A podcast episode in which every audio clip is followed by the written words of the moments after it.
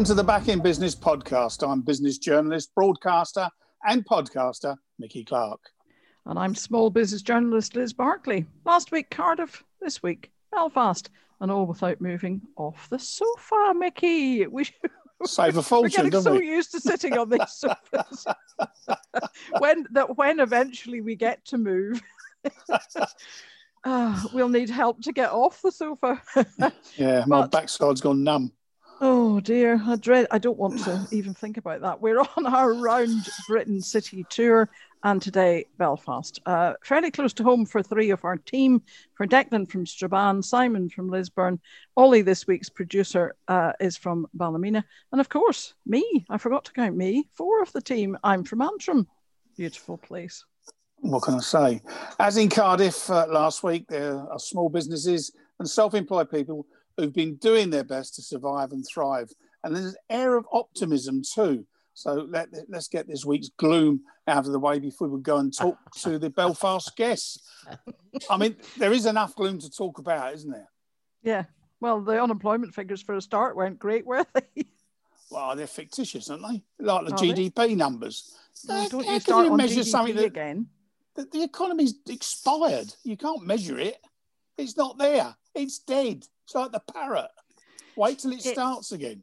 It's not dead. It's just resting. Yeah, well, same thing. Yeah. It's just resting, and it will blossom all over the place. I mean, I'm not know, saying it won't, but you know, coming out with these spurious numbers, which are meaningless, how can you calculate unemployment when you've got a furlough scheme going? Well, what I think what um, I didn't understand was how we'd only managed to creep up to 5% unemployment. The furlough scheme is obviously just hiding all the real mm. figures. It's got to be because yeah. we, we literally by November had only gone up by 0.1%. That can't mm. possibly be the real case. And it's February next week and the budget is in March. What's he going to do? Leave it till the end of March before he tells us, I think I'll extend the furlough scheme. I mean, where's the clarity in that? How can businesses operate if there's no clarity? And we're not getting any from the government. But even but even worse than that, if you think the furlough scheme is going to end, you have to start, or you should have started already, uh, mm. with your redundancy process. And this is what's been going on all the way through. Firms have started their redundancy processes. They've told everybody they're at risk of redundancy. They've talked to the people. They've decided who's going to go. And then suddenly oh, we'll extend the furlough scheme. Yeah. Um, so it's not fair it's to the late. companies or the employees. Yeah, but another another uh, figure that came out of those uh, employment figures was the fact that the vacancies, the number of vacancies, had been rising up until September, and the number of vacancies fell by two hundred and twenty-four thousand. I mean, that was more than a third of the vacancies just wiped out by November. So that doesn't bode well either because we need to be getting people back into work at some point. So we need vacancies coming. But through. look at all we the jobs that are investing. disappearing. You know, our complaint has been all along that companies don't invest. They don't invest in the UK. They much sooner take a short-term option, such as employing cheap labour, than investing it in technology and expanding the business that way bringing in new apprentices, that sort of thing. But if you look to those un- unemployment numbers and you look at the vacancies, and then you look at an industry like the retail sector or the airport sector, you know, it's no wonder there's no vacancies because jobs are disappearing. And if the jobs are disappearing, you've got no hope. But Mickey, the jobs that do come on stream aren't going to come in the same sectors. So how we come back to I constantly come. I know you tell Training. me that I, I keep saying it too much, but we need we need different skill sets for a different economy. We need and a different the, mindset just, by companies that say employees are not just there to be hired and fired; they're there to as an investment. If you've got a good, talented staff that's experienced and has skills in certain crucial areas, you will benefit from that. But the companies in this country, a lot of them, not all of them, a lot of them do not take that view. Well, I'm sure a lot of the small businesses uh, who listen to this podcast and the self employed people who listen um, will have a different take on it all because a lot of them simply don't have the money for the investment. And we need to be thinking about, you know, what, what is the funding that we need to put in in order to help them to create the jobs of the future.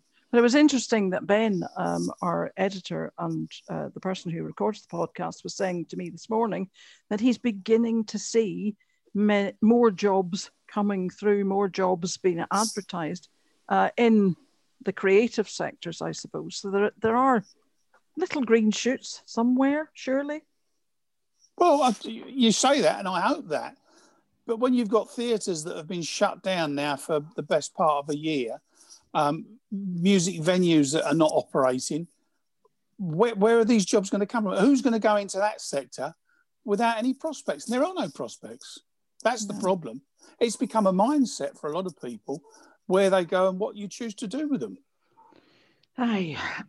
Um, I, well, my, my same I question. said there was a Where's lot of the gloom, strategy? didn't I? Where's the strategy? Well, you, you two have cheered us right up, haven't you? yeah. Declan, business editor Declan Curry and uh, Simon McVicker, our Schultz director Curry. of public affairs policy and uh, communications. what, what's your perspective on the week? Who? Simon, you me? go first. I'll go first. Okay. Well, I, I think from a political point of view, uh, I wouldn't underestimate the impact of crossing the 100,000 threshold in deaths has on both public thinking and on politicians' thinking. Um, I think it's quite a stark number and probably a number that most of us never thought we would see. And um, experts are saying we can expect at least another 40,000 deaths in this cycle. So uh, I think this is focusing people on what we did right and what we did wrong. But the one thing that is constant good news for the Prime Minister is the vaccine. And the rollout is going really well. And the development of this fourth vaccine in, is, is also brilliant news for him. Um, and I think there is a danger here that he will be judged on the vaccine rollout and not what went on before. But I do think that in the next couple of weeks, we're going to see the focus on when we're we going to return to normal, you know, and what is the plan? We need to know what the plan is. And of course, the other big question is the reunion and what's happening with Northern Ireland and Scotland. There is real tension between the SNP government in uh, Edinburgh and the London government. You saw that with the Prime Minister's visit and the petty sniping of the SNP, if you don't mind me saying. I mean, he is the Prime Minister of the whole country. He should be able to go up to Scotland. But anyway, that's what's coming, that really bitter election campaign there.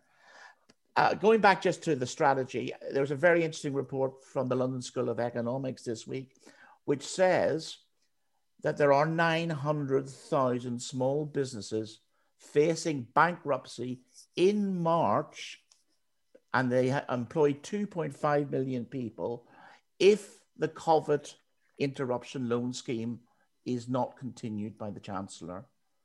So these are the sort of decisions the government are going to have to make really, really quickly, furlough as well, and they're going to have huge implications.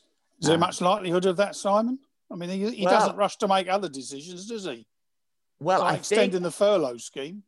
I the reading I'm getting is that he may well be thinking of ending this scheme, but will he replace it with anything? Uh, we don't know yet. Um, but this report was very stark. There were a couple of other reports talking about small businesses this week that had a similar picture. So, you know, even if we start to recover, then the economic consequences are going to get harder. But Simon, you know, I read that report too, uh, and that's nearly another million. Uh, but um, something has got to be done because we've already got the three million that are completely left out of all the support schemes that we've had, who Yes. aren't going to bounce back, are they? Let's face it, their livelihoods have gone. Um, but uh, you know, he's got to do something. But whatever he does, it's probably not going to be as generous as what we've seen. No, and all on all we're hearing is tax rises, which seem completely inappropriate at this this stage That's of right. things. The But- papers have been full of it this week, the Yeah. tax rises, But- sooner rather than later. So we can come Absolutely. before the next election Yeah. in 2024. That's That's, a lot of good to a company struggling to see the financial year through. Absolutely right, Mickey. Although it could be flying a kite. Chancellors often fly kites before a budget. I actually think what will happen is he'll put in more interim measures and he will say, I'm coming back in three months' time. Declan, uh, I mean, what do you think? Businesses can't cope with tax rises until they're in growth.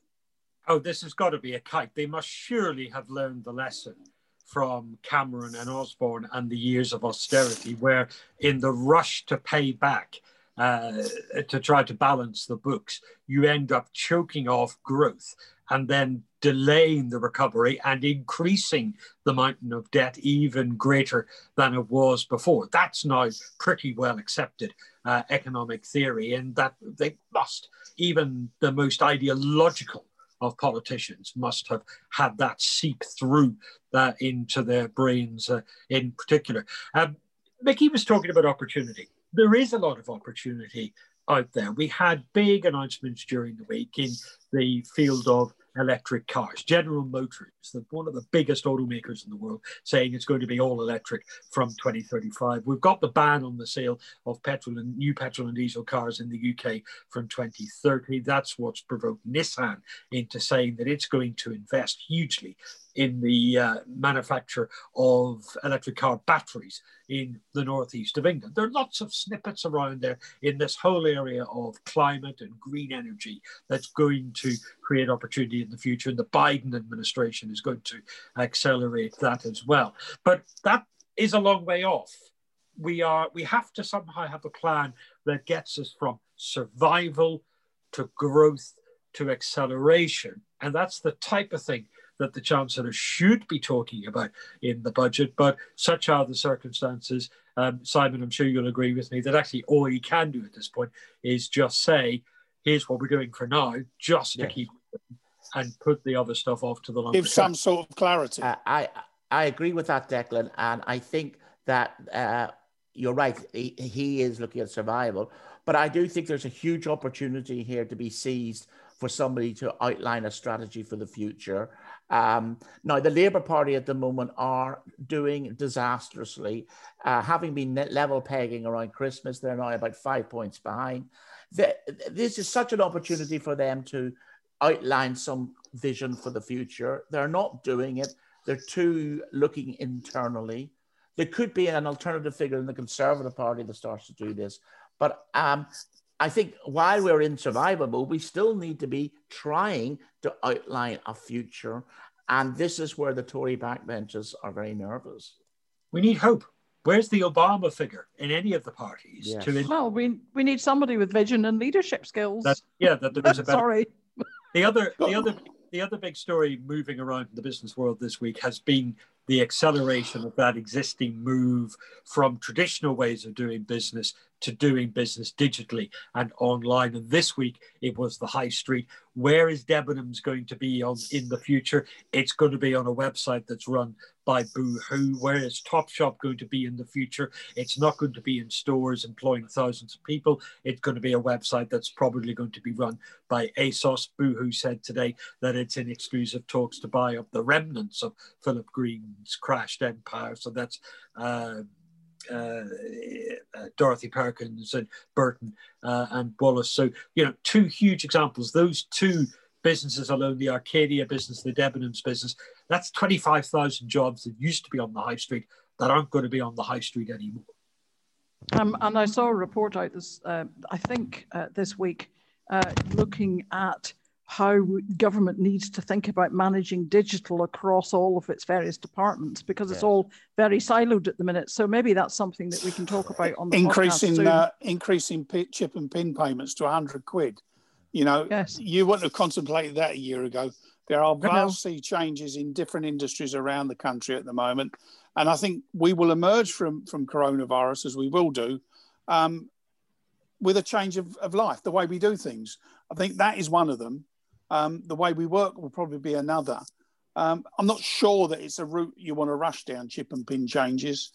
£100 seems sensible, but I think more and more people are going to be trading online, shopping online, and we need to get a, a system that's foolproof and take everyone with us because it's yes. no good leaving those without internet access, those who are aged, infirmed, yeah. without any sort of support. Can, we, I, can I just also say that, of course, the travel industry and indeed people's travel plans this year are really disrupted now. Um, and the government has basically said this week don't even think about a summer holiday this year.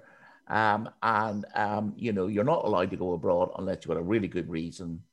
And I think we're going to have to put up with staying at home and maybe helping our own tourist industry in 2021. And just on the digital point, Mickey, you're absolutely right. We need to think about uh, not making people excluded because they're digitally yeah. excluded because they're excluded. Which is easy to do, things, and and that way you're, you're, not chasing the banks down the road who are looking to cut costs. They're not looking yeah. to do us any favors. They're looking to uh, close branches. And when you've got that old-fashioned thing, someone says to me the other day, "Have you paid your golf fees?" I said, "Well, I've still got four or five hundred pound under the bed. I can't get it to the bank because we haven't got any banks around here. They've all closed. So how do you pay the bloody thing?" But I noticed backs transfer, Mickey. yeah, but he wants to use the cash under the bed, Simon. and the ta- and the tax man, the tax man's now coming for him. I need to get some shelter made out of twigs and rushes or something. what type of life are you living down there? Can I can I just make can I just make can I just make one point about the contactless, Mickey?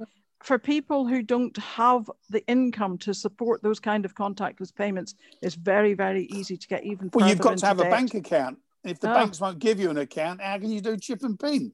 There's that, but also even if you do have the bank account, it's easy to, to lose track of what you're spending with contacts. Because you've got to be on top of it all the time. So oh, you need a oh, mobile absolutely. phone, uh, Declan's iPad when it's working. Um, you know, it's all there. It all adds yeah. to the cost. It's a change of life. Yeah, but Let's to be hear... fair, to be fair, let me just be fair here. Like the, your bank will send you regular text messages or emails telling you what your financial situation is. And I do think the younger generation are not using cash anymore. And you know what? Cash is a bloody nuisance in your pocket. You two so, never use cash anyway. Yeah. well, you never okay, carried. Look, all right, I'm going to. I'm going to. like very I'm regal going, people. I'm going to invite the voices of reason to join us. Yeah, it's all, God. It's all get it's all get out of hand completely. Let's turn our thoughts to Belfast. I mean, Belfast is a really rejuvenated city from the days when uh, Simon Declan and I used to spend our best spent yeah. there. Um, and but COVID has had a disastrous effect for sure, and Brexit and its impact on Northern Ireland has been making big headlines with pictures of empty supermarket shelves just for starters. Uh, Gary McDonald is the business editor of the Irish News. And we were talking before this. Uh, Gary's been the business editor of the Irish News for 22 years this week, I think you said, Gary. Mm, um, yes. Oh, uh, give us a picture. Give us a, a picture of what's going on in Belfast. Oh, well, where do you want me to start, Liz? After that um, that fantastic introduction by you guys, um, lots of numbers. I mean, the, the data around uh, those numbers is similar in Northern Ireland. It's, it's, it's a pretty gloomy picture at the minute. And I mean, Declan mentioned there, you mean survival, you, you need to get from survival to growth to acceleration. It is survival, and it will be survival in Belfast for at least the next year. Um, I mean, some of the figures this week have been appalling. And of course, um, we have the, the problems in Northern Ireland, albeit constitutionally still part of the United Kingdom we have all these Brexit problems. And I mean, this promised land of milk and honey um, has delivered sort of rotten fish and empty shelves. And it's a problem here in Northern Ireland at the moment. It, it really is. And uh, you touched on a few things there. You touched on um, on retail. Belfast has been decimated. Belfast is a, has been a vibrant city over the last 20, 25 years. You, you wouldn't recognize the place for those who have been around in the 70s and 80s, but it's at the moment. And you know, our main stores, our main shopping streets, Donegal Place, Royal Avenue, the big Debenhams, all those stores gone. It's um, you know, we've British Home Stores got all those stores in the last couple of years, and really and truly, the the the amount of jobs that have been created, and thankfully, Invest NI are doing a reasonable job in bringing in small bits of FDI, but these are 20 and 30 jobs. They're not replacing the hundreds that are, that are going on a regular basis. Um, and again, you, you touched on some of the things around uh, and that's that's good. And we have companies, um, uh, companies. Ollie um, is is from Ballymena. We have a company, Wrightbus in Ballymena, which at one stage um, five years ago employed a thousand people. It went to the it went into administration, was bought out of administration by by Joe, Joe Bamford, uh, the JCB. They're doing little bits and pieces now around these hydrogen uh, buses. And in fact, yesterday, Aberdeen became the first UK city to introduce a fleet of these hydrogen buses. But you know, there, there's there are not enough of these schemes to bring on the people at, at one side in the same numbers, sadly, that, that, that they're going on the other side. Well, this is exactly the point that Mickey was making earlier. How do we bridge between the two? Because the skills and the training will come, but it takes time. And you can't Absolutely. take a you can't take a chef out of a, a restaurant in Belfast and make them into an AI expert in a fortnight, can you? Uh, well, this is it. I mean, um, I, I've I've been a journalist for a lifetime. I can't do anything else. If someone said to me tomorrow you had no job, train as a chef, train as an IT consultant, I wouldn't have a clue. Yes. And I'm not, uh, that's probably because it's an age thing with me. But even I imagine a, a, a mid twenties uh, guy or gal um, who was doing a particular in a particular sector, suddenly they were plunged into having to completely retrain. That's easier said than done. Much Especially when you've been done. in an area where you've had one employer, one main focus, such as Wales British Steel, um, you know, and the rest of the local economic makeup infrastructure is based on that one business. When that suddenly disappears, people are left scratching their heads thinking, well, what do we do now? Where do you train? What do you train for?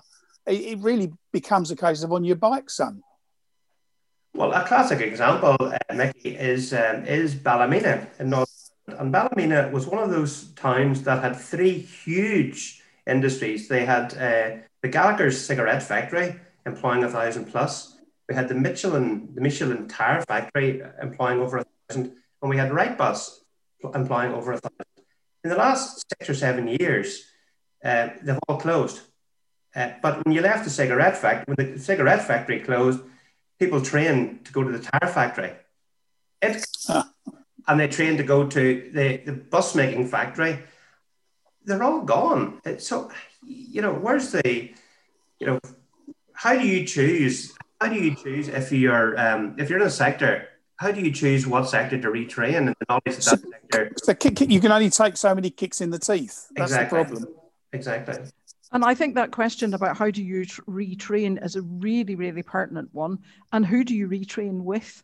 You know, we're going to need an awful lot of advice for people on what to retrain in and which is the best organization to deliver that training. Because we can't have young people in particular racking up even more debt trying to retrain uh, and finding that at the end of it, they don't get jobs because the scheme, the training schemes are no good. I find it difficult um, to see where the jobs are coming in the in the same replace the jobs that are going right now. There is a complete reset of the economy. We all know that. The economy is a much different place today as it was in, on the 1st of March last year. Where it'll be on the 1st of February next year, who knows? And uh, I mean, even my industry, I mean, the newspaper industry is one of those industries that has taken a kicking down the years. It has completely changed as well, beyond recognition. If you look at the you know, if you look at the three main newspapers in Northern Ireland, the Indigenous newspapers, Irish, Irish News, Belfast Telegraph newsletter, completely different than when I joined the Irish News 22 years ago. Um, let's bring in somebody who might know where things are going, and that's uh, Robin Morgan, who's owner of Little Giant Films. Um, Robin, you obviously are at the heart of new industry that wasn't really traditional Belfast industry. Um, how did it grow up and where's it going? Wow. Well, first of all, thank you for having me. Um, it's a pleasure. Uh, I'm a, I'm a blow-in. Um, I was uh, born and raised half in South Africa and then and then uh, South London. So, um, yeah, I mean, but I've been in I've been I've been adopted by Northern Ireland since 2004. So I've been here a long time. Um, it, it's the industry started, um, and it was a little bit uh, a, a lot smaller. It's it's easier to to sort of grow in a space that that had space to grow in. Um, if you look for a production company in Soho, London, you, are going to find 50, 100 and you look for a production company in Northern Ireland, there's going to be a handful of good ones. So for, for our sort of industry, um, there's lots of space to grow, and there has been lots of space to grow. Um, so that's how I got here. That's how we started. Um, and the, the, company's been running since 2008. Um, so that sort of hopefully answers that question. Uh, next, um, how, how do we train? Um, is, is that sort of what you want to lean into now? Um, Wherever you'd like to take it, Robin, because I know yeah. you're not, I know you don't want to be pessimistic. And I know you said that uh, to Ollie, who's produced this podcast, that you know you wanted to be quite optimistic about the future. So you know, tell us how you see it. Okay, wow. So um, I I definitely I don't see I don't see. So how, how we see how I've seen things in the past is um, Northern Ireland is a great community, and I have a lot of love for for the whole island, and um, uh, I, I think you know we've we've we've enjoyed a lot of success, and I think that leans on the people of Northern Ireland and the agencies we work for, and you know, so I, I have always very optimistic um, be, because we've we've you know we've had some success. So um, I felt very supported in the initial lockdown um, with the with the with the the different government support that we've we've got. Um, that was more big government than the NI government. Um, and uh, we've we've been okay because the, the the work has slowed down and it and it's different. Um, a lot of the projects we're getting involved with. Um, our last big one was the the Clandeboye at Home, um, and it was just very very different. You know, we're, we're working in a in a strange environment where you can have only certain set crew in a certain space at a certain time, so everything's taking twice as long but still costing the same. And you know, everyone's a bit more cautious than spending money. So, you know, we're optimistic.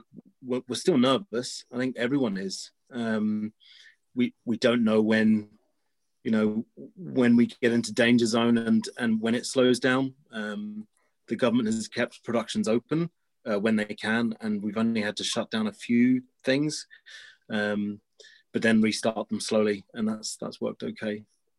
Um, yeah you you uh, mentioned that you mentioned the word training yes i mean uh, you know obviously we've been talking about skills etc how easy was it to find the skills that you needed? And how easy do you reckon it's going to be when you try to ratchet up again to find the skills that you need? Are they still going to be there? Uh, geez, that's that's really tough. Um, obviously, Game of Thrones was a was a big thing for for the island and us, and um, the problem with that is lots of people trained up over the eight seasons, and um, they got very experienced. And the other chaps that weren't on bigger shows um, did lots of little jobs and got lots of experience. So I, I would definitely choose one of those chaps that weren't locked into Thrones for eight years and they were doing individual stuff because they got much more experience doing different things. So point a camera at this, they sort of know what to do. But when you have a, a crew guy that just has one department and one role, they're sort of limited in that role. Um, so will the jobs be there? And the reason I rant on about that is is when you when you're used to big sets like that, you, you need to go look for another big set. So um, Apple Shooting Foundation down in Cork, and and a lot of chaps have moved to that and then you then will maybe go over the water and move away to go find the work because we can't sustain such a such a, a talented um, group of people i think is fair to say um, what i what i will say is um, we're, we're involved with queens at the moment um, helping run a course say helping we're running a course a postgrad course aimed at reskilling creatives.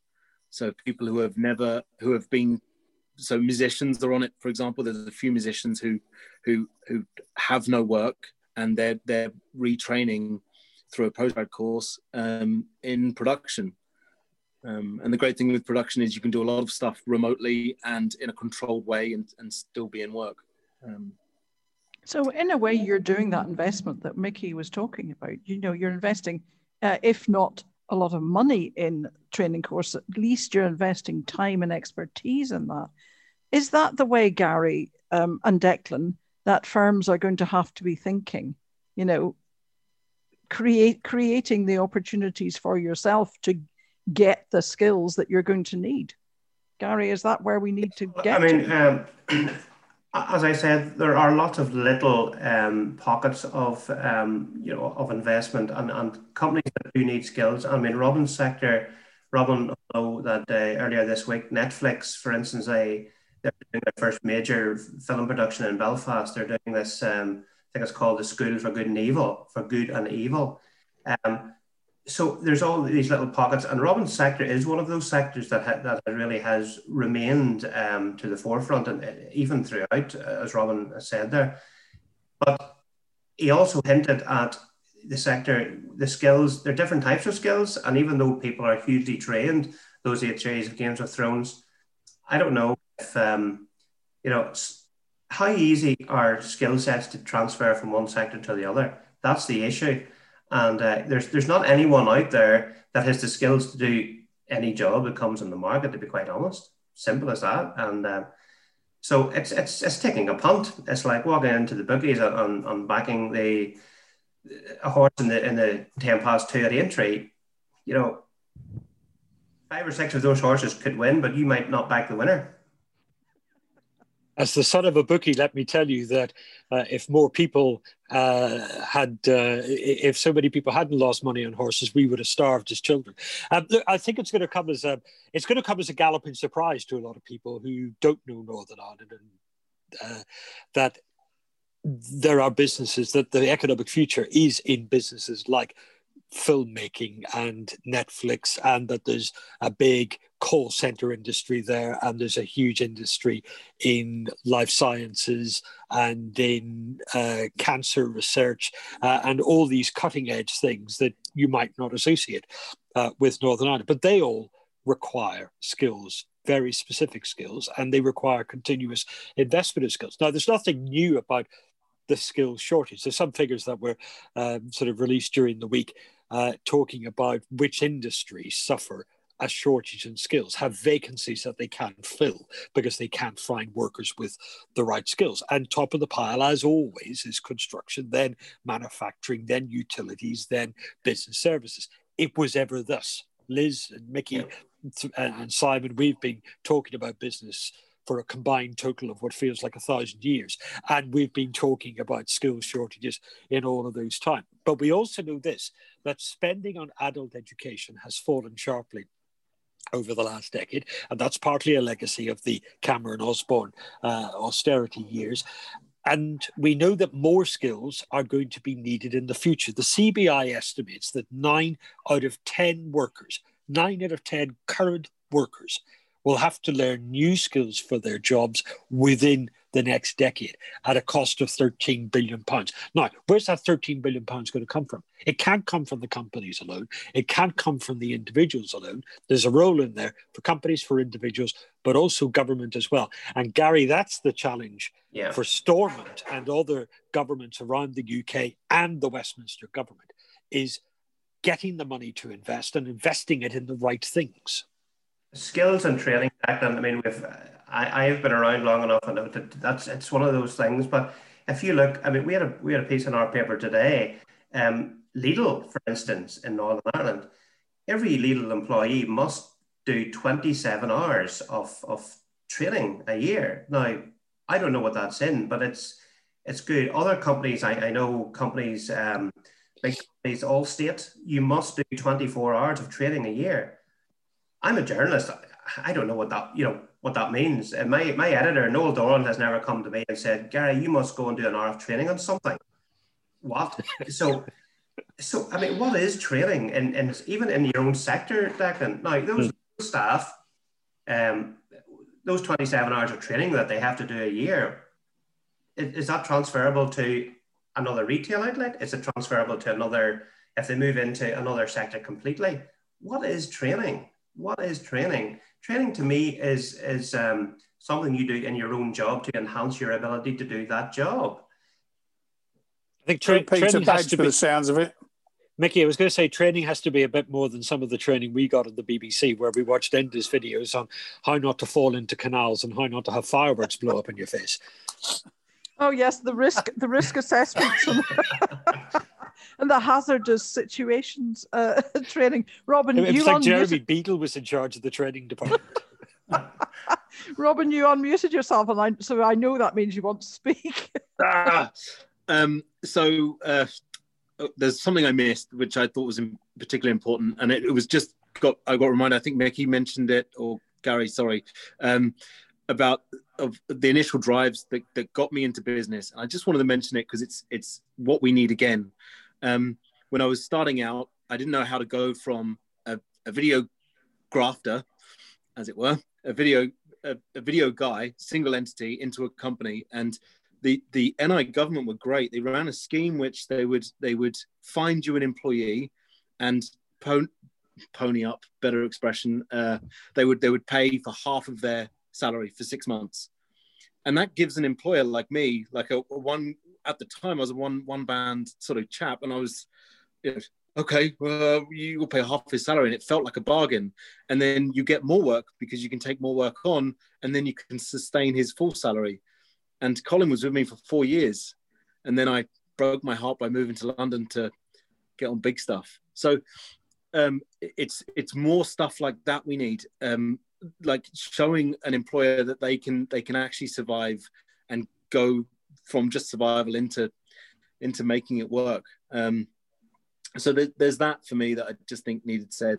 Uh, we need more of that. And uh, Josh, um, our, our, lead editor, he's he's we've been training him as a colorist, and and that that again is is individual based. Like you're gonna have to want, um, you're gonna have to want someone that wants to train, wants to learn, and wants to be better at their job, and wants to you know do well. And that's that's exactly what he's been doing. So he's been grafting. We've bought him extra hardware to work from home with, and he can he he's just hit the ground running because he's that sort of individual, um, and he's you know works hard, and that's just he's been self training to give himself more opportunity, and he's now been six months in. We've had a a, a senior guy, our colorist that we used for years, based in London, um, has been holding his hand and critiquing his work and helping him grow, and we've we've been funding that um, which is great. And this, he's now taking on jobs purely for that role.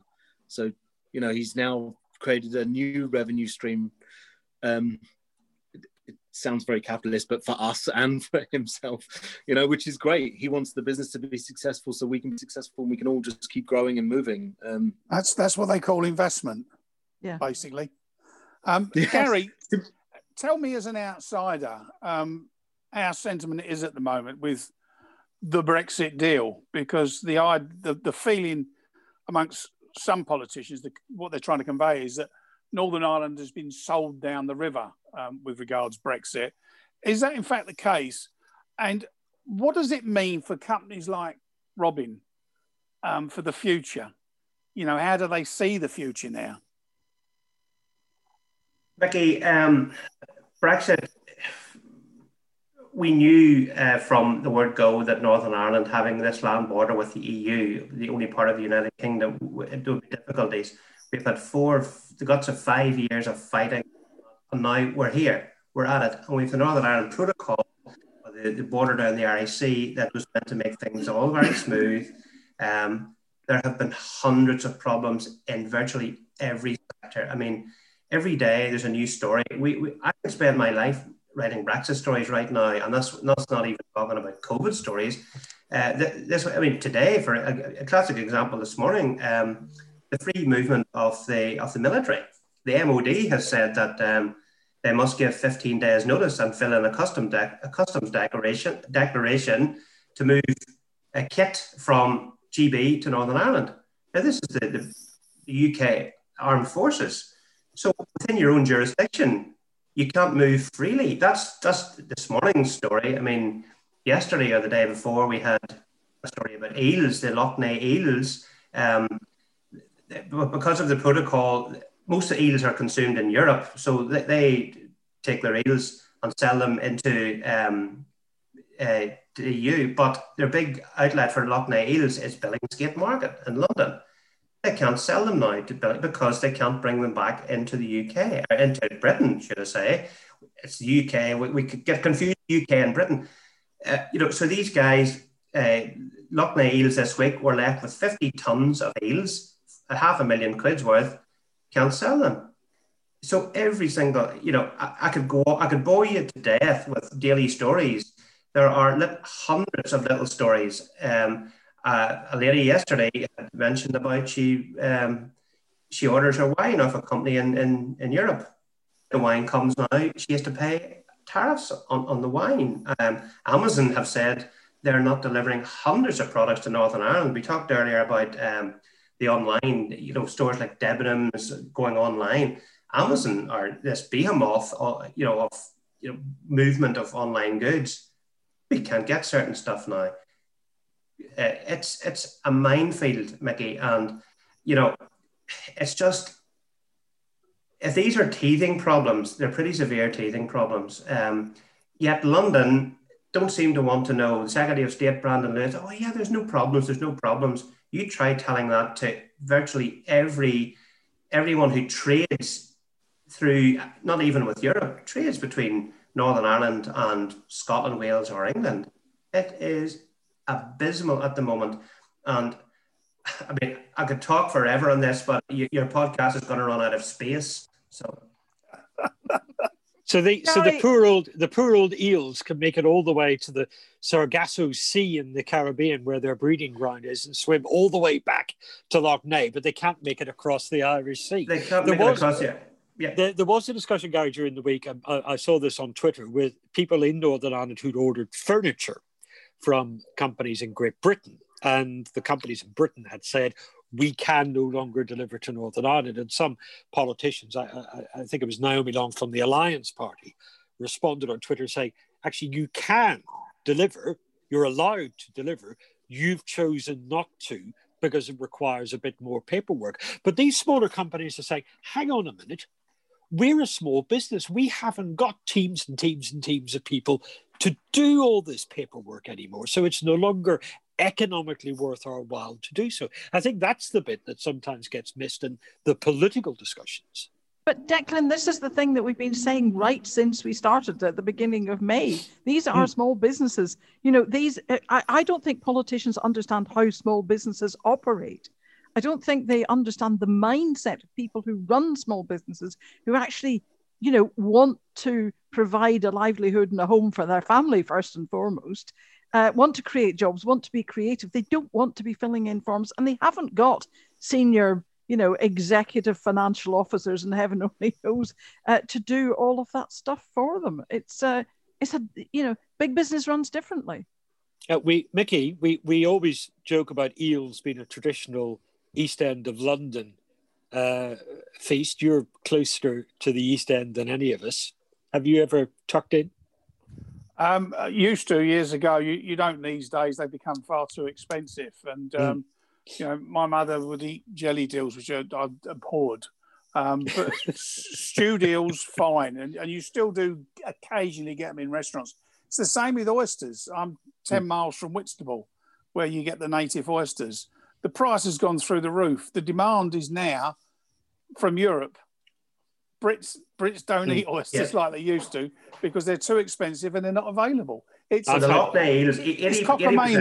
80 percent of those Lough Neagh eels go to the EU. Um, I, think, yeah. I think the Netherlands is probably the biggest area. The Netherlands are big on eels for you, um, but you know, so as, as Declan said, it's it's uh, you know these eels, these journeys that they, the eels make from little small eels, whatever you call a small eel.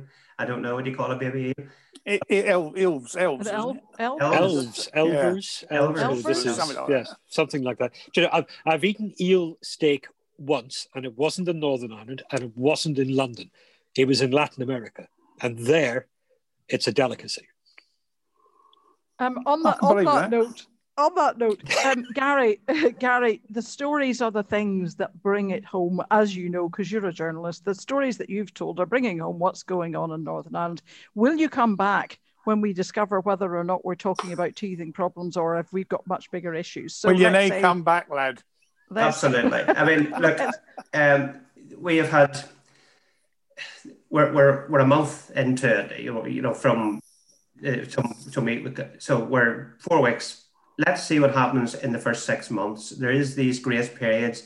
There will be teething problems. Interestingly, um, you talked about the paperwork that, that firms in GB have to do. Northern Ireland, I have to say, because we knew what was going to happen on small businesses, they, they got their paperwork done. There was a myriad of acronyms, the TSS and all, all these things. Northern Ireland got its paperwork in order, and small businesses here knew what they needed to do. Companies in GB didn't.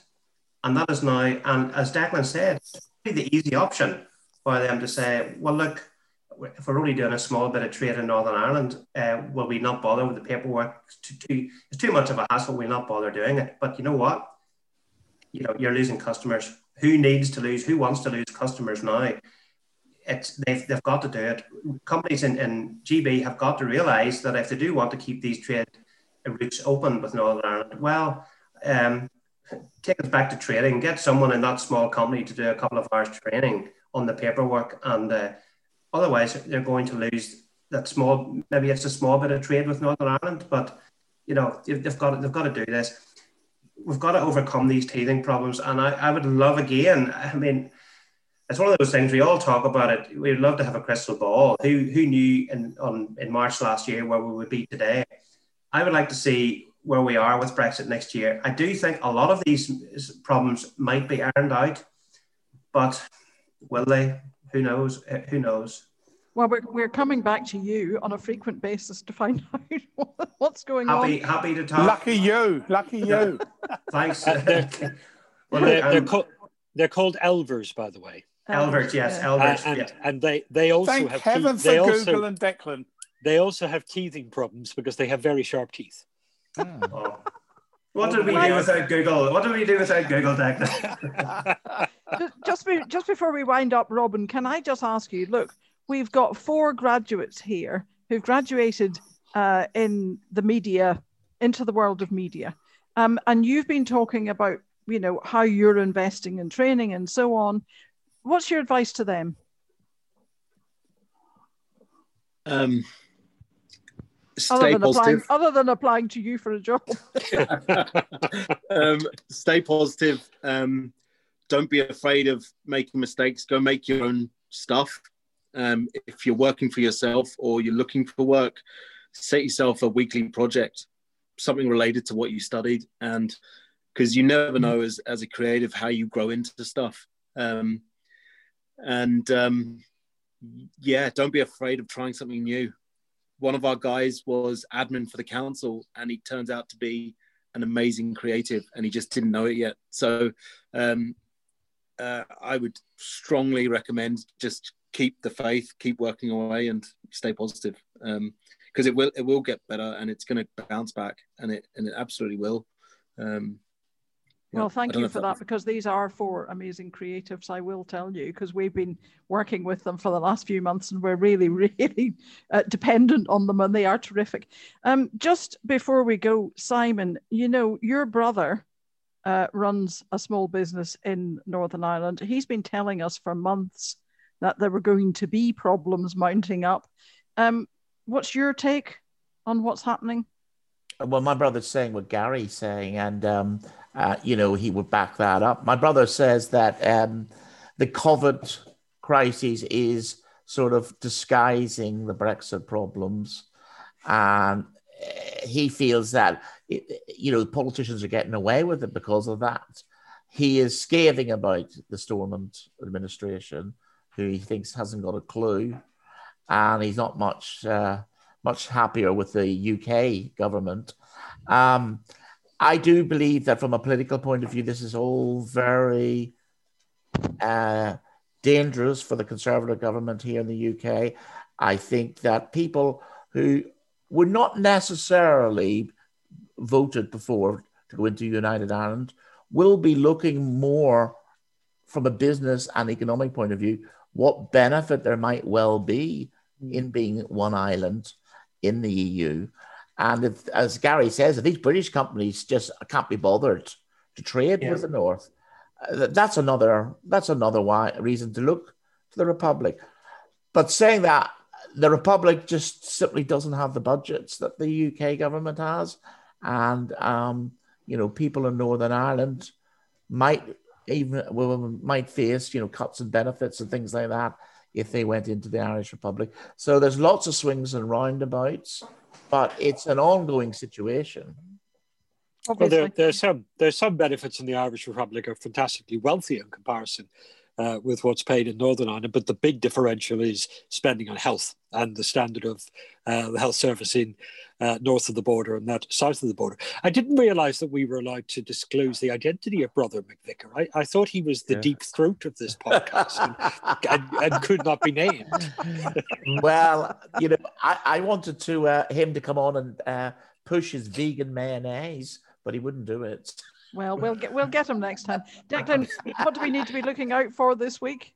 Well, uh, here's a sign of optimism. Uh, when uh, a study was done to try and determine the cities in the UK most likely to become the next big technology hubs, on the list, Belfast, Dundee, and Exeter. This, according to the organization that used to be known as Tech UK, is now calls itself Tech Nation. They've looked at the balance between really small companies just starting out, companies that are in the early stages of growth, companies that are in the late stages of growth. London and Cambridge have been sort of the best at this for time immemorial, but it says those three are the ones that are most likely to catch up. Less good news for pigs this week. Britain's farmers say that because of Brexit, they now have 100,000 pigs that they can't sell in Europe. They still have to keep on the farm, they still have to feed, and they can't slaughter. So they're asking the government for financial help. Oh, I love pigs. well, if your garden's big enough. no, I could only take. I could only. He wouldn't one. slaughter it. It'd be a pet walking down Islington High Street on a lead. yes, of course it would. She, she teaches how, teaching how to knit and speak foreign languages. Yeah. Listen, they're very intelligent. They're very, they very intelligent creatures. So it wouldn't be a difficulty Some of them become journalists. uh, okay. the trough. Okay, let's let's let's go before before this de- degenerates further. Thank you very much to Gary and Robin for joining uh, the madness that is back in business team. Uh, Simon, Declan, Mickey, uh, thanks ever so much. And of course, without Ollie, Ben, George, and Harry, we wouldn't have a product to put in the podcast. So thanks ever so much for all of that. Next week, we hope to be in Glasgow looking at the situation there. Catch up with all our conversations, our interviews uh, on our website, backinbusiness.org.uk. If you want to take part, email us at uh, contact us at backinbusiness.org.uk and find us on LinkedIn and Twitter at business underscore backin. See you next week.